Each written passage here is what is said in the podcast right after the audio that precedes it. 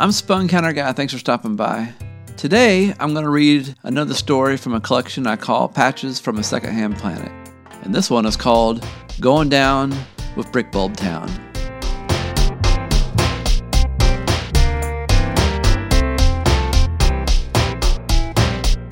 There was once a king who sat sadly in his king chair. It was more of a control chair because that's where he made decisions that affected everybody in his, well, I almost use the word kingdom, but that wouldn't be an accurate word to use. In fact, I should also say that it couldn't be called a king chair because he wasn't really a king. He was just a guy in charge of a lot of people, but really had no official power as far as his foot could reach. It's like this. He, Clunk Shoe Toucher, had lived inside a brick-structured bulb that hung from some sort of stone branch of sorts. It was in a region of the secondhand planet where mountains looked like trees or roots. Take your pick. Anyway, the bulb, which we could call either a really big town or a pretty small country, didn't have a governing body to speak of. There was just a lot of people living in one brick bulb, and whenever there was some kind of problem that affected more than one person, the persons affected got together and decided what to do about it, democratically, I guess you would say. Not unlike how you and your friends might decide what to eat and drink tonight and where to do it. And if someone inside the circle destroyed the harmony by being a jackass, they just didn't get asked into any future decision-making processes. Or to dinner. One might ask how such a loosey-goosey group of people ended up living in a bulb made of bricks that hung from a mountain branch. The legend goes that a family of minor tribal kings called the Chiefs Large and in Charge had the thing built by all their conquered enemies that they had enslaved. Although a band of brick masons had offered the tribal kings to build the bulb quicker and cheaper, the kings didn't see how free slave labor could be any cheaper. The brick masons shrugged and went off down the stone branch and eventually built their own in about 5 years' time. Given that at the end of those 5 years, the Chiefs Large and in Charge bulb had several setbacks, including a half-finished bulb falling to its doom at one point. It was just a stem hanging from the stone branch. The tribal kings decided it would just be easier to kill all the brick masons and take their bulb, which is what they did. Eventually, because of tribal family infighting, a civil war broke out and pretty much everyone who had any chance of being in charge was decapitated. So with that at the back of their historical minds, the remaining people in the brick bulb town took a real hands-off approach to governing themselves. But on occasion, the brick bulb people had to deal with inconsiderate invaders from outside the town and thus appointed jerk kickers, who of course kicked the jerks until they stopped being the kind of jerk that affected others. This is where a king who weren't a king came into it. There seemed to be an unusual amount of outside inconsiderate chuckleheads stirring up trouble in a short amount of time, at which our not king ended up saving the day on so many occasions. Finally, everyone took a collection and just appointed him Jerk Kicker General. And it was after a most harrowing scuffle where high up on the stone branch their town hung from that our Jerk Kicker General defeated Gnome Peehole Chomper, the pseudo-bomb thrower. His bombs are hard to defend against because they weren't really genuine bombs. No one could ever quite figure out what they were, even though they still hurt people and destroyed societies. That somebody thought out loud, hey, if Clunk is so great at kicking jerks, I wonder what he could do with some of the other problems we have in this old bulb. And sure enough, Clunk Shoe Toucher was also pretty good at fixing some of the bulb's other non-jerk-related problems. But even if his solutions weren't so successful, or even counterproductive, who was going to question a guy with such a deft foot? And maybe that's where the troubles began. Clunk actually didn't really want the job after a while. I mean, sure, he got a lot of free food, and all the honeys a fella could ever want. But the senses get dulled, and he kind of missed his former life of never being noticed. He also might have overstepped his bounds a bit. He began to remember all the jerks he'd ever known, and wished they had gotten hit by a bus when he was younger. So as Jerk Kicker General, all those folks on his list got kicked, some to the point of no longer kicking, if you get my meaning. And again, even though he didn't want the job anymore, he took great personal offense when he heard about some random and minor problem in the bulb, where it was sorted out by the citizens on their own. So offended, he would, in a rage, swarm in with his elite kicker force, and kick beyond recognition everyone involved in the already settled matter. This caused some of the more clever and entrepreneurial type citizens to hobble out of the bulb forever, which gave the not king one less smarty pants to worry about. He had thought about doing the right thing, which would have been relenting his power and going back to private life, but that would most certainly leave a power vacuum, which he could already see a queue forming of wannabe kicker generals, whom it would logically follow would not take long to eliminate any threats to the new powerful position. Their chief threat, of course, would have been the awesomest kicker alive, Clunk Shoe Toucher. What a pickle he had gotten himself into, the Not King thought to himself on his Not King chair. But I gotta confess, this story is not even about Clunk Shoe Toucher. Let me introduce to you Farnky Smearcake. This character had never met the Jerk Kicker General, but was very similar to the Not King in that he had some power tied to a throne of sorts, and boy howdy if he didn't use it. You see, Farnky Smearcake was in charge of keeping a public toilet clean and well stocked with toilet paper. How he got the job was related to the non-king in another way. Public toilets were part of the public relations kiss and make up gesture with the citizens of Brick Bulb Town after a recent procedural goof where the Jerk Kicker General intervened in a quit staring at my beautiful daughter's dispute and apparently accidentally kicked to death all the victims' male relations instead of the actual perpetrators. Whoops. So the elite kicker force went around building some public restrooms which massaged many of the Brick Bulbians' hearts into the shape of forgiveness. I mean, every time they didn't have to run home to do a poo, they thought about good old Clunk Shoe Toucher. Unfortunately, we know how nasty a public anything gets, and so before a sticky bottom outbreak picked up too much steam, the Not King made some stewardship appointments. That's where Farnky Smearcake came in. Farnky didn't really have any qualifications. He'd never even cleaned his room as a child, much less a commode. But he had been a nephew to the dead father of the beautiful stared-at daughters, and in a kind of killing two birds with one kick move, Farnky Smearcake got the job, no questions asked. So yeah, he really didn't do a good job with keeping the seats all that less sticky than they would have been left to their own filth, but there was no way he'd ever be fired, given that some of his family had been mistakenly kicked to their deaths. All the same, Mr. Smearcake did strangely take some pride in how the public treated his porcelain empire. If someone left too many skid marks on his particular bowl, well, that earned them a lecture about what dietary habits would lead one to form such uncooperative waste. And if anyone didn't take his chastising seriously enough, the Toilet King might even suspend their crapper privileges.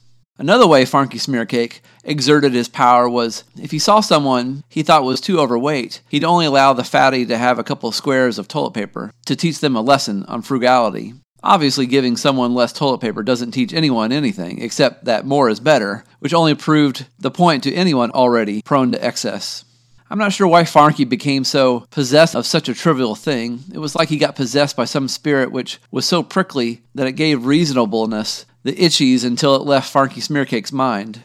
But I can say I know we all have a little Farnky Smearcake, the Toilet King, inside of us. Even you hearing this, if you're sitting there thinking, oh no, not me, I've got it together, then you most certainly have Toilet King tendencies in you. And the blindest are usually the worst. I can tell you that somewhere in your life, you're fighting like Farnky Smearcake over control of a something as meaningless as a toilet, and people are making ugly faces behind your back. Maybe as you read this even. Glance into a reflective surface, say toilet water, and you'll see for yourself.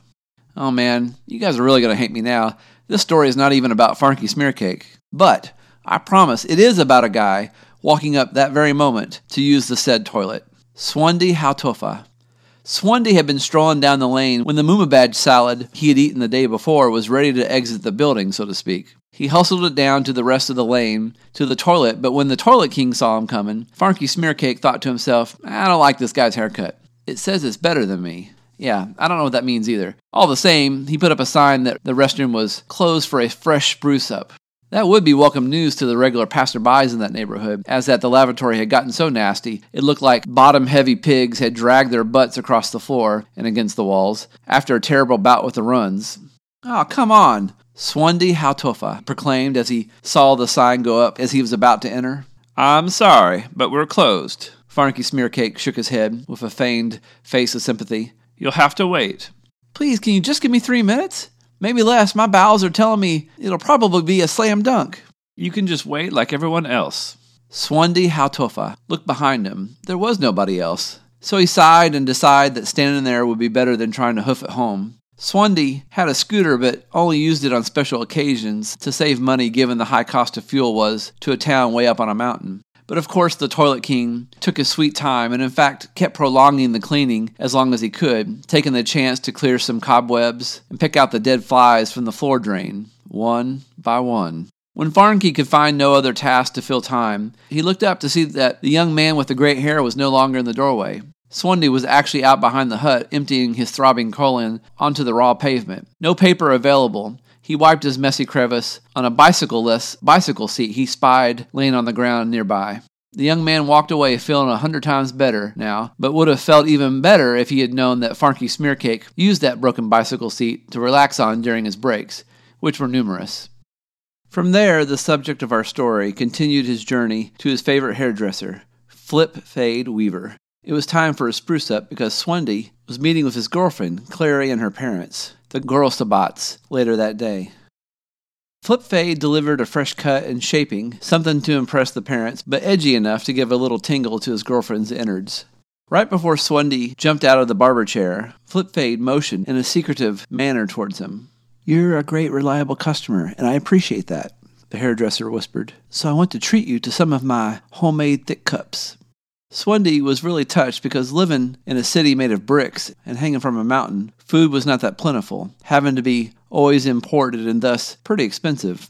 The delicious gesture was just the boost of confidence that Swandy needed to face his girlfriend's parents with a more upright posture. That evening, after a dinner that went well with Swandy being able to answer all the Gorosabats' grilling questions about his current social status and plans for a status upgrade, Clary's father motioned for the young man with the fresh haircut to join him outside. The two walked along the back garden, this family well off enough to afford a garden in a town not known for its massive amount of space.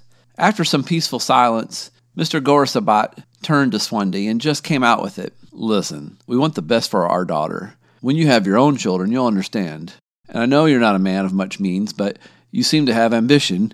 And if what you say about your boss taking a shine to you is true, I believe you can fulfill a few requirements that I and Clary's mother require. If you can get to a point to where you can at least own your own apartment and provide Clary with a new scooter that'll impress the neighbors, we'll agree to marriage. We assuming that's what you're ultimately after." Swandy was stunned. He thought it would take a year of dinners till he dared bringing up the M-word. Not wanting to let this opportunity go, Swandy grinned and simply answered, "Understood. What's your timetable?" The young man calculated estimations and variables of possible overtime and a life on a bare-bones budget. "Maybe a year and a half if my own scooter doesn't give me trouble." "Make it 2 years to be safe, and bring your scooter to me if you have some trouble. I'm a practical guy, and when I assessed how much I was paying a repairman, I learned to do for myself. You would do well to do the same, but until then, just bring it over." And as a sign of trust, Mr. Gorosabat led him behind some thick bushes to a concealed locked door. After he produced a giant complicated key out of his secret pocket amongst his garments, the man motioned them down to a cellar of sorts. Like everything in Brick Bulb Town, the cellar was made of bricks, but these were all bricks stacked for no reason other than for recreation. Many years ago, when the town had less folks, the most popular pastime, bottle shot, was a game played amongst stacks of bricks, where folks ran around shooting steel balls with slingshots at glass bottles. As bricks and space became more scarce, this practice ceased for practical purposes, especially since the balls often chipped away at the bricks upon impact. But here was a hidden remnant from those mythical days. Swandy had the time of his life that night with Mr. Gorosabat. Scooting home from his future in-law's swanky neighborhood, Swandy grinned, not caring if he got a little lost on this night.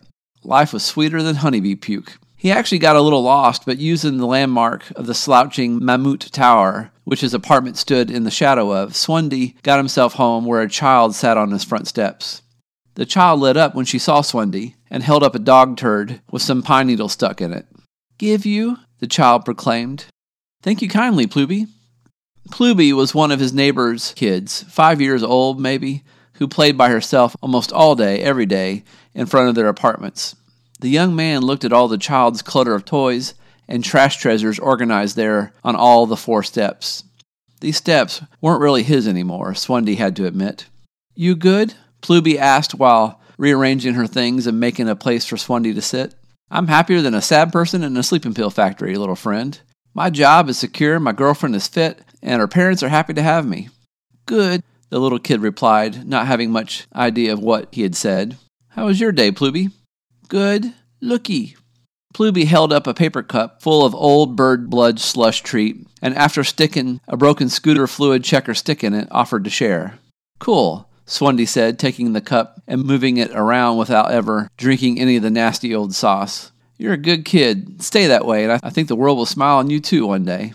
The child recognized the word smile and did so, stretching her mouth with her fingers into upward curves as far as it could go.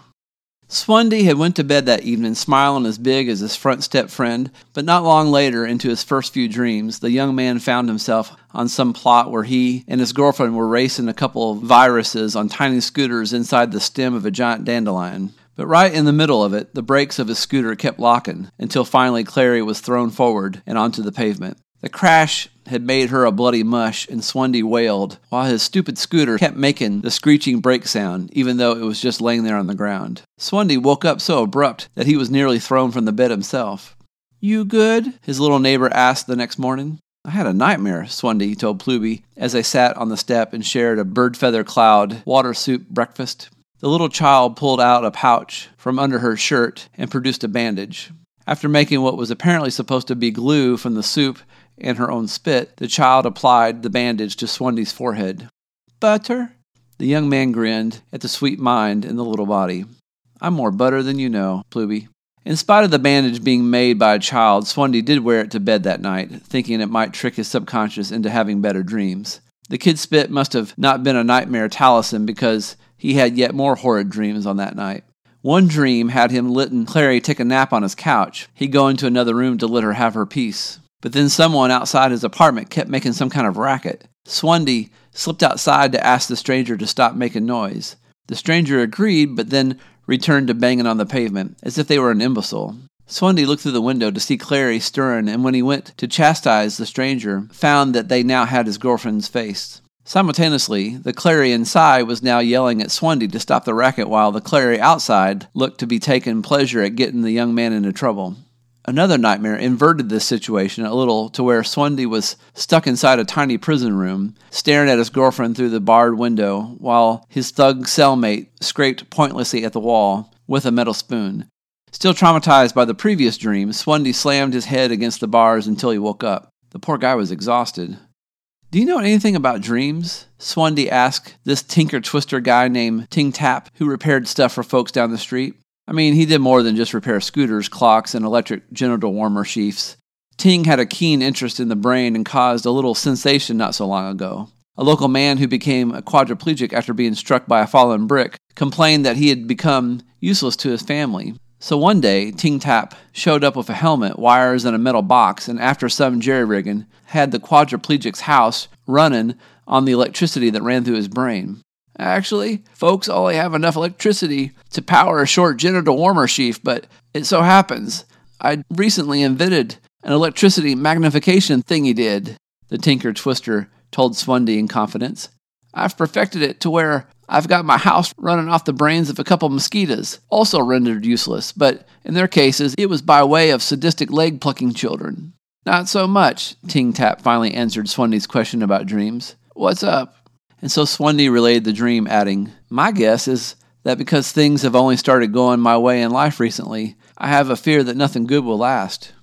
"You're wise to think that, because everything cracks and falls to its death eventually," the Tinker Twister nodded.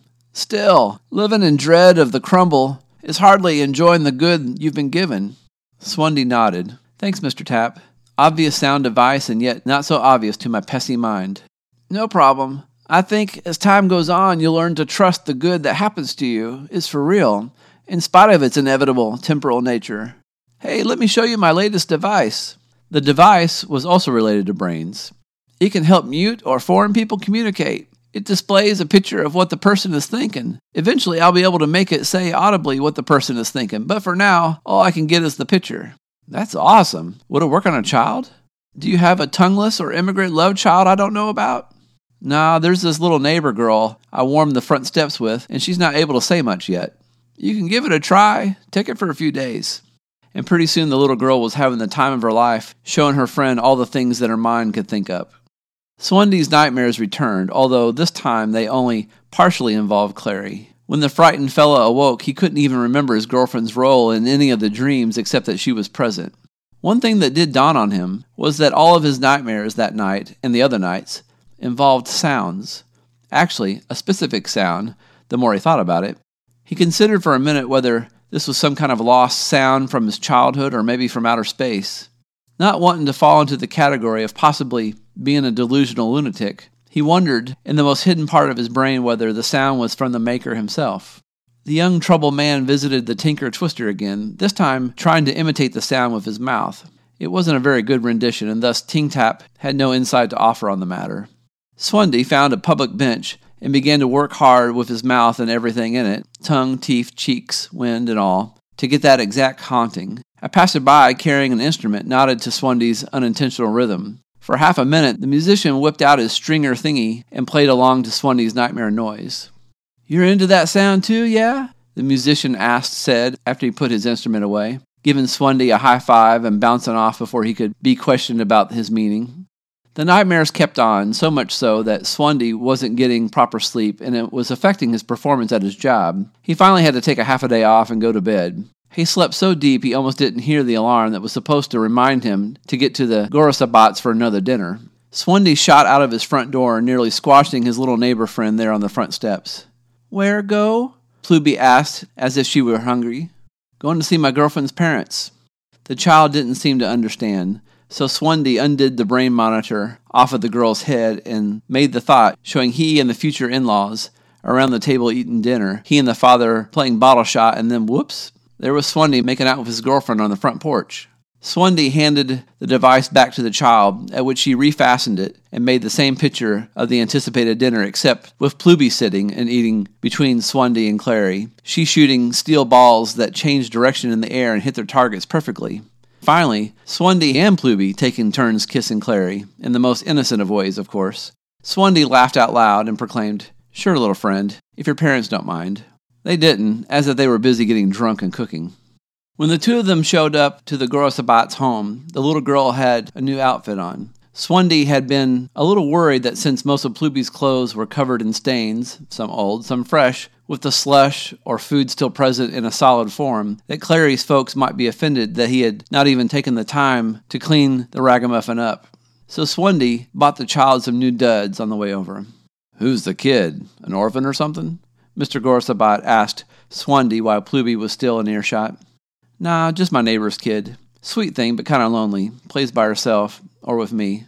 Pluby must have understood some of what Swandy relayed, as that she hugged his leg and projected images of the two playing, in addition to Swandy buying her the new clothes. "You're not spending money on this child, are you?" Clary's father questioned. Just sometimes." Swandy found himself uncomfortably apologizing for some reason. "Nothing worth mentioning. It's a fair exchange, I figure. I practice being fatherly, so I'll be ready when Clary and me squeeze out one of our own." Mr. Gorosabat frowned. "If you're serious about marrying my daughter, you better leave the charity stuff behind you until you can get firmly established and secure," the father said in a very "you're skating on thin ice, buddy" tone of voice. "When my daughter's comfortable, then you can throw around alms for the poor or whoever." Kind of a good point, Swandy admitted to himself, but he still felt a little icky at the thought of charity only being a duty of the rich and established. As Swandy and Pluby scooted slowly home, the former wrestled with the disturbing fact that he might be marrying into the wrong family. He had heard from an old man once that however someone treats the unfortunate is eventually how they'll treat you, especially when situations get stressful. Anyone could be nice when the sun was shining, but when a monsoon blew in, some would stab you in the eye with your own umbrella before they ran off with it. The young man glanced back at Pluby's monitor, which made a picture of Swandy's brain with a question mark over top of it.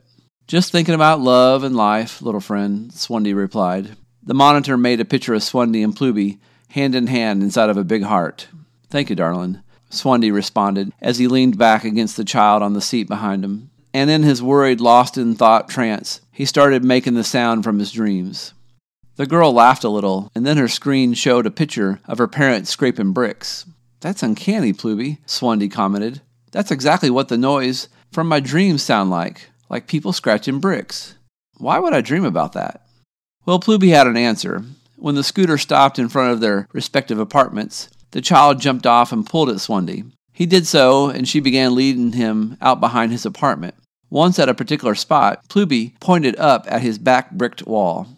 "What the?" the young man exclaimed at seeing what she was pointing at. The corner of his apartment looked to be deteriorating to the point of near collapse. "Has some kind of animal been chewing on my home?" The little girl shook her head and again portrayed the picture of her parents scraping bricks. But this time Swandy recognized the bricks as being the ones from this very corner. "Really?" the young man asked his little informant. "I don't understand why, but okay, I'll just go ask him." And that he did. Pluby's parents at first flatly denied it, but after Swandy commented he could see some of the brick dust residing on their chins, they admitted it, but had quite the justification. "Well, we only took a little," the father explained. "And you have the same size apartment as us, but you're only one person living in it. We've got 3 people in here. Don't be so greedy." Swandy was both incensed and confused. Let's forget about how my greed would like to keep my home from falling in on itself for a moment to discuss why destroying my home helps you at all. Are y'all scraping off bits of brick to build an extra room or something? Pluby's parents looked at their single neighbor as if he was an idiot. "You don't know?" "Know what?" "Know how delicious brick mix is," the mother replied. "You've got to be pulling my leg." "Your leg is pull if not," proclaimed the father. "See for yourself," the mother said, shoving a reddish-thick brownie into Swandy's gasping mouth. And at the young man's attempt to block the chunk with his tongue, got a taste of the confection. It was great, and actually tasted familiar. "I think I had one of these at my hairdresser's." "Probably. Most people have secretly picked up on the recipe," the father suggested. "So you're saying that people in Brick Bulb Town are munching on bricks?" "All the people we know are." "But that's insane. I mean, bricks are rare and expensive and are all in use." "Oh, no. Don't tell me everybody is eating on each other's homes." Pluby's father kicked the floor a little in shame. "Well, kinda. I mean, you'd be pretty stupid to eat your own home." Swandy nodded. "So you eat your neighbor's home instead. This is ridiculous. What do you think is eventually going to happen if you keep gnawing on my apartment? It'll fall on me if I'm at home at that appointed hour." The couple had nothing to say to this and just shrugged, looking more stupid than ashamed. "Well, you've eaten enough on my dime. Go eat somewhere else." And with that, Swandy marched the short distance home. And not so miraculously, the weird dreams ceased, but the ill feeling in Swandy's conscience didn't. So the next free day he and Pluby took an investigative walk around his neighborhood. On the street sides of everywhere, things looked normal, but in the back alleys, there was a different story being told. Nearly every building had filed down chunks missing, but at least at the moment, their damage was only cosmetic. The real trouble was when Swandy decided to go check out a place on a whim, the area behind the slouching Mammut Tower. Sure enough, there was the sight that should have chilled anyone in that neighborhood to the bone. The ginormous building had a massive chiseled-out gap in its cornerstone, its ability to stay standing much longer in serious question. Pluby wisely made the image of the mammut rocking to and fro before falling onto she and he's apartment. Swandy could hardly sleep as he lay in bed that night. The only thing he could think about was how close the ceiling scraper was to crushing he and who knows how many people to death. Worried to the point of nearly vomiting, Swandy considered going to his in-laws' home to tell them what kind of danger was at his door. But then he realized that'd make him look like a chump, and who'd want their daughter marrying a chump in a precarious neighborhood? Finally, out of exhaustion, he fell asleep, but was only allowed one of those heart-racing, chilly sweat, nightmare-filled slumbers. The next day, Swandy decided that he'd first put up a sign pleading for whoever was munching on the mammut to cut it out, listing the consequences. As luck would have it, when he got to the gap-toothed cornerstone, there was a poorish-looking family going to town on scraping and collecting. "It's easy for you to condemn what we're doing, especially when you have no children yourself," the poorish woman chastised. "I'm not condemning, I'm warning," Swandy said in his defense. Looking with sincere compassion for the skinny kids, he continued, "I totally understand wanting to put food in those bellies. I'm just saying that in your attempt to save your own lives, you might cause the death of thousands of others." "Come on," the father commanded his family in irritation. "Let's go starve to death somewhere else." Later, Swandy went to check on the status of his posted sign and happened across another group. These not looking so poor people, chiseling away. His sign was laying on the ground with a big pile of human excrement on it. "Come on, dude," one of the chiselers shrugged. "The guy who owns this building can afford to spare some dust." "Agreed," Swandy concurred, "but the building can't spare where you're taking it from much longer. And potential carnage and destruction aside, what if someone poorer than you came stealing chunks from your home to the point of near collapse? Would you still see your point?" The chiselers shrugged and moped away. Swandy felt like he was really getting through to people, and that there might be hope for his neighborhood. But the next day he had off from his job, he stalked the back of the slouching mammut, and both the poor and the not-so-poor groups he had lectured had come back for more brick meal, completely undaunted. There were other thieves, too, one group of brick cake vendors who countered Swandy with, We saw you walking up on that street when you came. Is that your street? Did you build that by yourself? Later, there was another group of, without a doubt, rich kids, but who claimed they were scraping the gap to make food for the orphans. That group was especially hostile and condemning of Swandy's efforts, labeling him greedy or a stooge for the brick hoarders. Frustrated, Swandy decided to go to a Flip Fade Weaver just to get his hair washed and his scalp massaged. It was there that he was offered another brick dust treat. "Where did you get the scrapings, can I ask?" Swandy posed to the shop owner. "Well, like an idiot, I used to scrape on the back of my own shop until one of my workers suggested I scrape off the back of the Mammut. I can take you up there sometime if you want." "I know exactly where it's at," Swandy quipped. "It's just that I live next to it, and if the foundation collapses, I'll be the first to get squashed like a juicy bug." "Yeah, I noticed the cornerstone was looking a little anemic," the hairdresser admitted. "So if you don't mind me asking, what did you think was going to happen if you kept whittling down its source of support?" Flip Fade just shrugged. "I guess I thought that if things got bad enough, the Mammut owner or jerk kicker general would do something about it." "Good thinking," Swandy admitted to himself. Later that day, Swandy entered the lobby of the Mammut Tower and asked the receptionist if he could see the owner. "Oh, he's very busy," the man replied, looking back at a book he'd been reading when Swandy approached. "But I have something important to tell him." The receptionist smirked. "Yeah, we all do. I need to tell him to give me more vacation time." How about a manager or board member?" Swandy asked. The receptionist, out of annoyance, handed Swandy over to the chief of trash bin emptiers. That guy was nice enough and bumped him over to the building maintenance boss, but come to find out, he was only over internal maintenance and not outer. The internal maintenance boss sent him up to human resources, who complimented Swandy. "Buddy, you've got persistence. We have an opening over in sales if you're interested." "Listen, if someone doesn't hear what I have to say, everyone in this building will be smushed into sticky bloody jelly."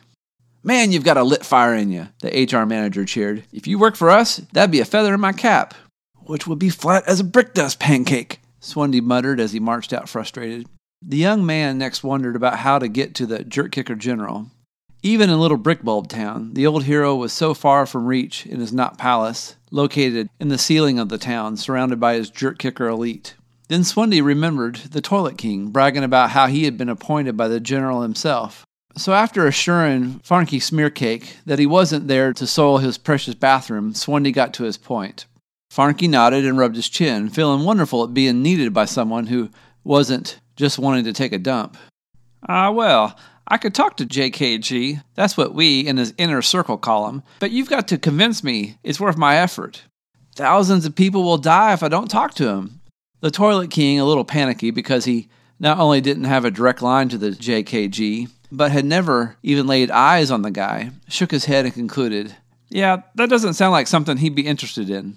Feeling paranoid that Swandy could see through his lies, Farnky offered, "Want to pinch one off? I just polished the stall."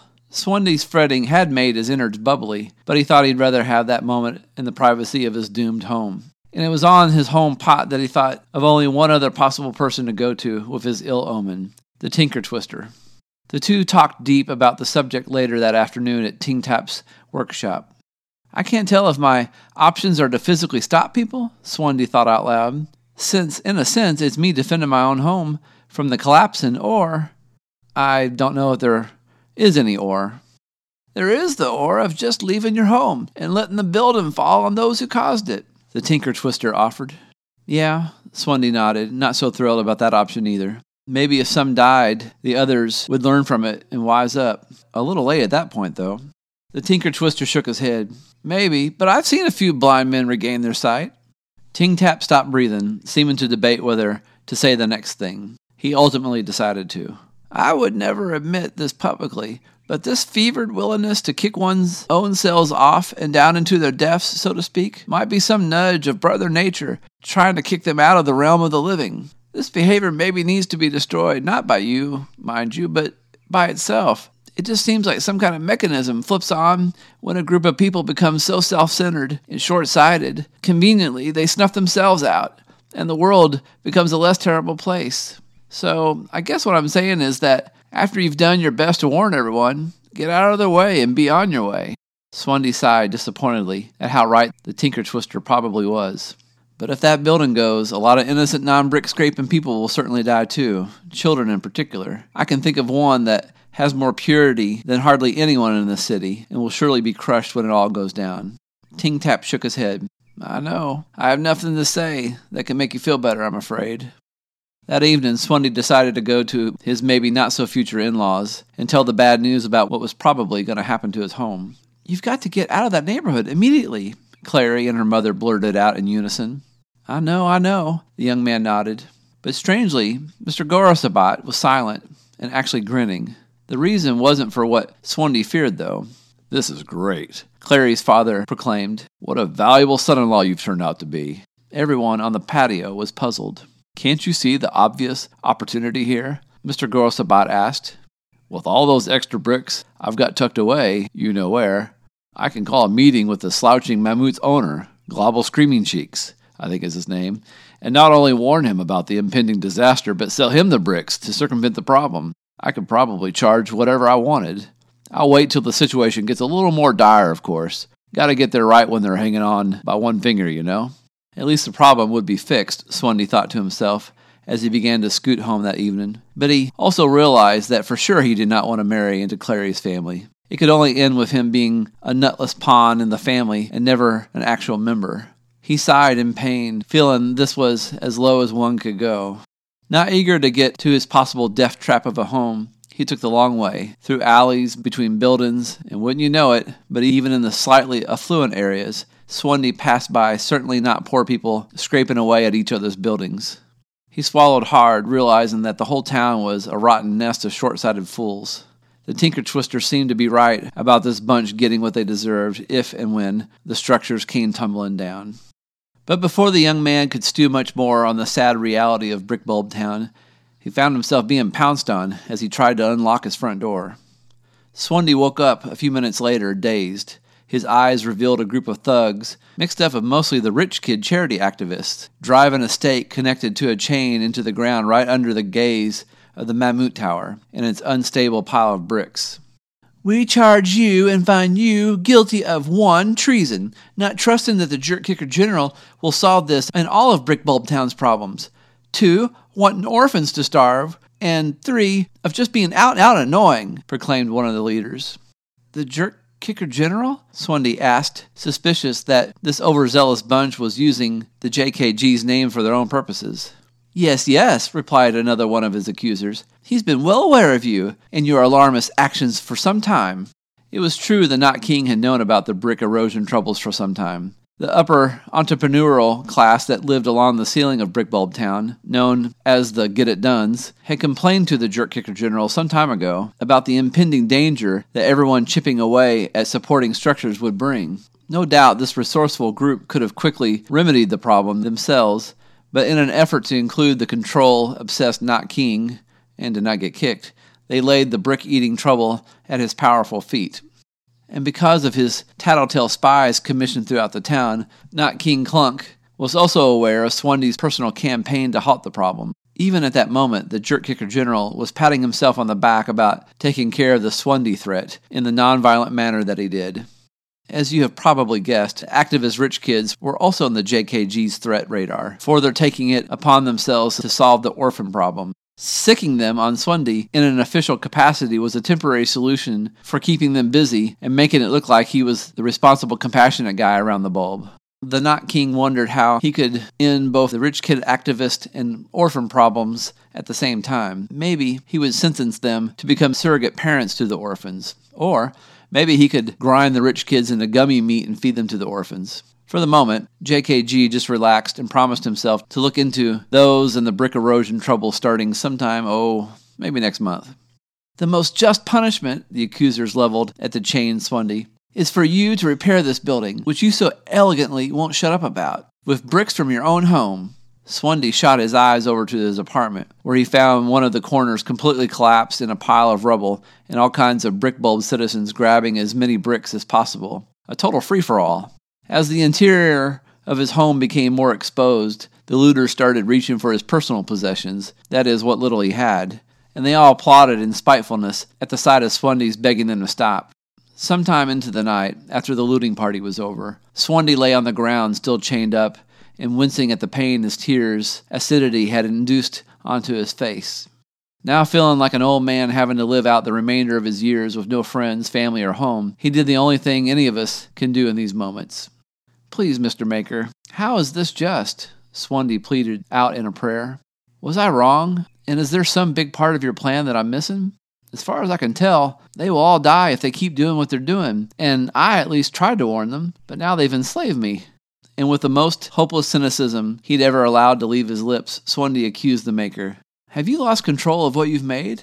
There wasn't an immediate answer, but a few hours later, Pluby appeared, presenting the keys to the shackles.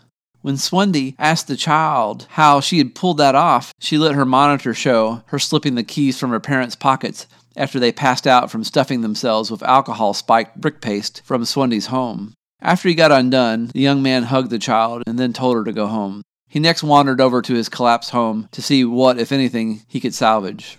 After not much mind-wringing, Swandy reasoned that the decision had been made for him. He would leave this place, but not to just go to another neighborhood. The young man reasoned that when the slouching Mammut Tower went down, the jerk-kicker general would use the incident to expand his audacious display of power, and Swandy couldn't foresee his mind surviving within the enslaved existence. So Swandy packed enough bricks to feed himself as long as possible, and looked to the spiral stairs that led to the ceiling exit gate. He was leaving Brick Bulb Town altogether and forever. The final problem for the young man was this, the innocent child Pluby. If Swandy left her, she'd probably die or be enslaved for no good reason. But as bad as that was, the young man didn't think kidnapping her was right either. So he knocked on his neighbor's front door. Pluby opened the door to reveal her parents still passed out on the kitchen floor. Realizing the terrible position he was in, Swandy stated, I just came to say goodbye, Pluby. The child smiled and made her monitor display 100 hands waving goodbye. An hour or so later, Swandy reached the ceiling gate and glanced back at Brick Bulb Town for the last time. And after bribing the guards with half a brick, the young man climbed up and out onto the stone branch that held up the town over the abyss. Swandy told himself he would return for Pluby when she was older and could decide for herself if she wanted to stay with her shifty parents in the deteriorating town. Not so long after Swandy's exit, there occurred a curiously humble sound. It was a snap that might have been mistaken for someone halving a cookie. A really big cookie, mind you, but with a quick snap all the same. And with that sound, Brick Bulb Town separated from its stone branch, and down it went. See, not only had people been robbing each other on the bottom, they'd been chipping away even more greedily from the Get It Dunners part of town, which of course was at the top base that held the bulb to its stone branch. Speaking of the Get It Duns, what ones that hadn't been kicked to death or immigrated to friendlier bulbs by the paranoid and envious Knot King had seen this day coming and had engineered escape twirlers. If you'd witnessed the fall of Brick Bulb Town, you'd have seen the devices gracefully spin off from their dooms. It was a curious sight, I can tell you. The jerk-kicker general didn't waste any time repenting or blaming. He immediately ran to the nearest Get It Dunner's apartment, kicked a mama whilst she was trying to strap her kids into the twirler, and he himself spun away to safety. The children's mother's screaming trailed away quick enough for the coward to enjoy the smooth ride away. Most Brick Bulb folks didn't even realize they would soon be dead. The feeling of being inside a falling something is initially like being a little dizzy, that is, until your head adjusts its equilibrium to where everything feels stable again. Some, though, began to take notice of the blur that were outside their bulb windows. If you were thinking that this was a moment of vindication for Swandy, where everyone that had previously mocked and abused him finally admitted that he was right, well, you'd be wrong. There was no one wailing out phrases like, Alas, we are such fools. We should have listened to Swandy Hautofa. Why didn't we heed his wisdom? Our demise is surely our own fault. In fact, some citizens actually had a curse for Swandy's name on their lips as they were crushed by the town's crash into the abyss floor. But actually, Swandy fared better with the majority, whom laid the blame at either the jerk-kicker general, since he was in charge, or the get-it-duns, since they were the folks who, well, got things done. You'll find that most dummies roasting in the Great Afterlife Barbecue are still blaming everyone but themselves for being there. Ironically, as the Brick Bulb Town hit the bottom, some people who were still not aware that their civilization was descending were crushed alive whilst munching on brick toast, brick glob, brick sticks, and other stolen brick meal byproducts. Farnky Smearcake, though, died in the middle of telling a lie to some old man as to why he, with his wrinkled behind, couldn't use his precious toilet. Swandy didn't witness the fall, but he had turned to go back when he realized he had forgotten to return Ting Tap's mind monitor. He didn't get too far when he started passing by so many Get It Duns refugees scurrying along the mountain branch. Their account of what happened caused one of those wounds in Swandy's heart that never repairs or allows one to make a permanent home ever again.